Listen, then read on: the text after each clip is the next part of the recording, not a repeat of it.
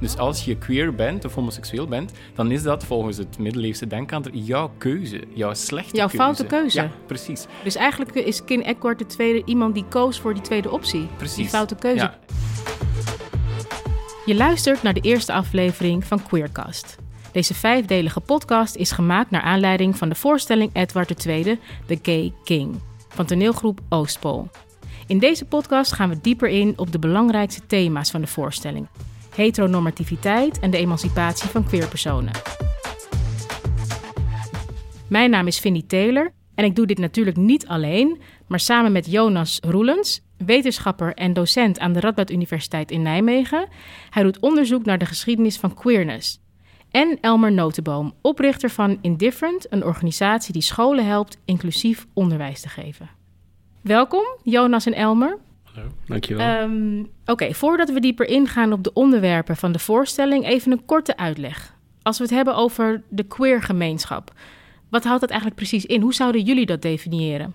Ehm, het woord queer is volgens mij een verzamelnaam. Ehm, je kunt jezelf als queer identificeren. Mhm. Verzamelnaam voor eh, eigenlijk alle mogelijke seksualiteiten, behalve straight, denk ik. Oké, Maar dat, tenzij je bijvoorbeeld ehm, qua gender weer ehm, queer bent, ja. dan zou je dat eigenlijk ook zo kunnen eh, betitelen. Het is eigenlijk, het, komt, het is een scheldwoord geweest als ik het goed heb. Het is daarom een geuzennaam. Het is een naam die de queer gemeenschap zichzelf eigen heeft gemaakt, gemaakt om die empowerment terug te claimen eigenlijk. Het betekent zoiets als raar of anders. En het is, zet zich als het ware af van eh, de heteronormatieve eh, denkwijze die we eigenlijk in onze samenleving hebben.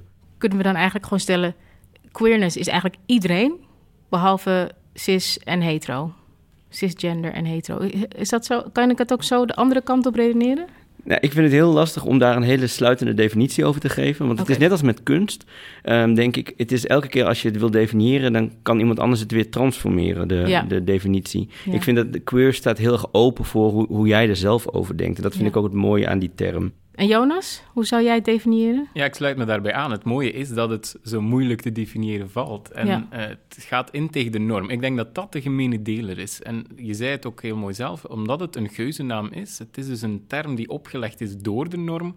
En dat is geïnterioriseerd tegen die norm. En ik denk dat dat een mooi beeld geeft van wat is queerness. En het feit dat we daar zo lang moeten over praten, over die definitie, is ergens ook een sterkte. Ja, dat het niet eenduidig, je kan zeggen, oké, dat hokje of dat hokje, dat is het gewoon niet. Precies. Nee, Ja. oké. Helder. We maken deze podcast naar aanleiding van eh, de voorstelling Edward II, The Gay King. Deze is geschreven in de 16e eeuw door Christopher Marlowe. En hij vertelt het verhaal van de gelijknamige koning Edward II. En hij was de eerste openlijk homoseksuele koning. En een van de weinige queer personen die we kennen uit de geschiedenis. Dat wist ik eigenlijk helemaal niet. Ik, ik wist het helemaal niet. Ja. je moet wel een beetje opletten met openlijk homoseksueel, want die Edward leeft in een heel andere tijd dan wij, in een wereld waarin er geen opdeling gemaakt wordt tussen homoseksuelen en heteroseksuelen. In die zin dat men het concept geaardheid of seksuele oriëntatie niet kent. Je hebt goede seksualiteit, quote-unquote, en slechte of tegennatuurlijke seksualiteit. En het is jouw individuele verantwoordelijkheid om het goede te doen. Dus Oh. als je queer bent of homoseksueel bent, dan is dat volgens het middeleeuwse denkader jouw keuze, jouw slechte Jouw keuze. Keuze. Ja, precies. Ah, dus eigenlijk is King Edward II iemand die koos voor die tweede optie. Precies. Die foute keuze. Ja. Maar dat was wel openlijk. Want ik kan me voorstellen dat misschien sommige mensen binnenskamers eh dat die keuze maakten. Maar hij was eigenlijk openlijk. Hij zit natuurlijk aan de top van het systeem. Hij is Ja. koning, dus hij kan zich iets meer permitteren dan de gemiddelde inwoner van zijn koninkrijk. Want wat doet die Edward? Hij geeft bepaalde jonge mannen voorkeurbehandelingen. Extra titels, extra beloningen. En daar werd jaloezie op natuurlijk. En Ja. daar krijg je een groot schandaal, veel geruchten, veel chroniqueurs die daarover schrijven van kijk eens wat die koning doet. Hij maakt een foute seksuele keuze. Dus al de rest die hij doet, die oorlogen voeren, die politieke beslissingen, die zullen ook wel fout zijn. Dus Ze die hangen alles meteen aan elkaar. Precies, ja. Dus zijn seksuele geaardheid of zijn seksuele keuze volgens hen impliceert dat hij tout court de facto een slecht persoon is. Hm. Ehm, en als je bijvoorbeeld kijkt naar vrouwen, die komen wel voor in de geschiedenisboeken, weliswaar in een andere rol. En na de emancipatie veranderde die rol heel langzaam. Maar je las tenminste verhalen over vrouwen. Zo ook bij andere groepen eh, die, hè, met die emanciperen. Maar queergroepen, ja, die komen überhaupt niet voor in de geschiedenis. Het lijkt wel of het niet bestond, maar dat kan ik me niet voorstellen. Nee, natuurlijk niet. En dat is volgens mij een van de grote problemen aan ons geschiedonderwijs, want ik ben docent gendergeschiedenis. En ja, dat komt gewoon te weinig in algemene vakken, in de algemene opleiding. Je krijgt inderdaad het idee, dit bestond Het bestond niet, ja. En dat wordt ook gebruikt door hedendaagse tegenstanders van homoseksualiteit en queerness. Bestond. Dus, Er zijn mensen die letterlijk zeggen dat het dus niet bestond, omdat het niet in de geschiedenisboeken staat. het is een moderne gril, het is iets nieuws, het is iets 20 eeuws. Kijk maar eens naar het verleden, het komt niet voor, maar niets is minder waar. We hebben het gewoon weggewist uit het verleden of we hebben het nooit bevraagd of onderzocht. En daarom is het zo handig om net naar dat verleden te kijken en om die representatie van dat soort figuren bloot te leggen. Ja. En Elmer, jij werkt heel veel met, eh, met jongeren vanwege Mhm, jouw ja. stichting. Ja. Spreken zij daar ook wel eens over? Dat, eh, dat zij geschiedenisles krijgen en ze gewoon helemaal niks daarover leren? Ja, Merk je dat daar behoefte aan is? Dat Absoluut, ja. Ja? Sterker nog, eh, twee weken geleden heb ik met wat jongeren hun geschiedenisboeken op tafel gelegd. En we hebben gekeken naar ehm, zeg maar de opsomming van de belangrijkste historische personen volgens dat boek. Er waren ehm 19 witte cisgender hetero mannen. Eh, er was één vrouw en er was één niet-witte man. Er waren nul gehandicapte mensen, nul openlijk homoseksuele mensen of op een andere manier eh, queer. En dat is wat. Die bestonden nu, niet. Die bestonden, niet. Nee. Dat is wat nu in die geschiedenisboeken staat. Ja. En het mooie van de jeugd van nu, die zijn opgegroeid met in hun handen een mobieltje met daarin een soort van eh, visie op de wereld.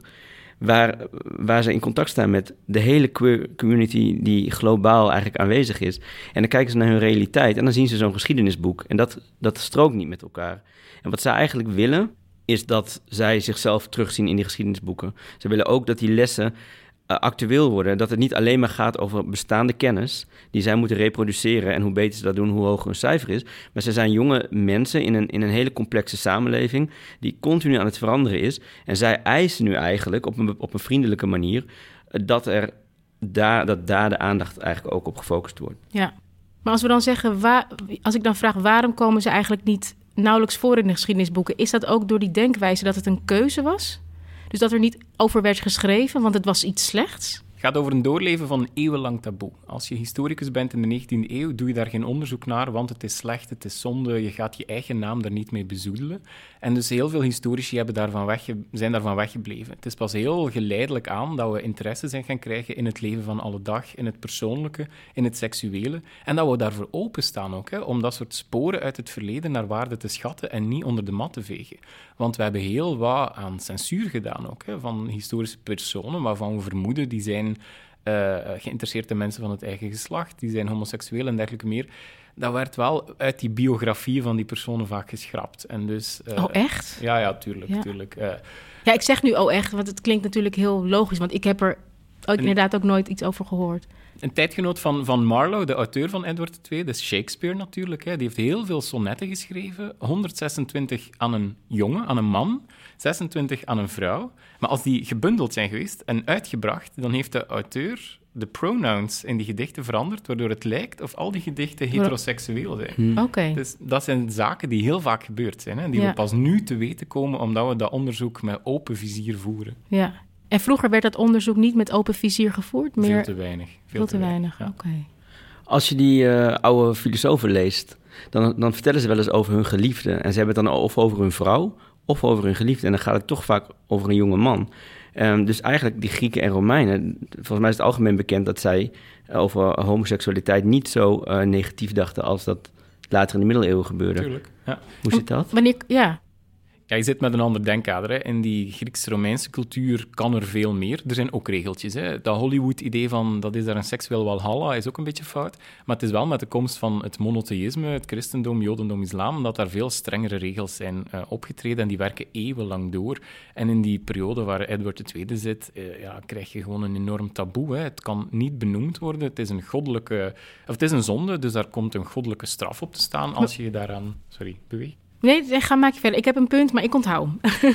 Ja, dus in die middeleeuwen krijg je dat monotheïsme en dan krijg je gewoon een veel groter taboe. Het idee leeft dat God eh, die zonde veroordeelt. En in de Bijbel staan verhalen over hoe God echt steden met vuur verbrandt.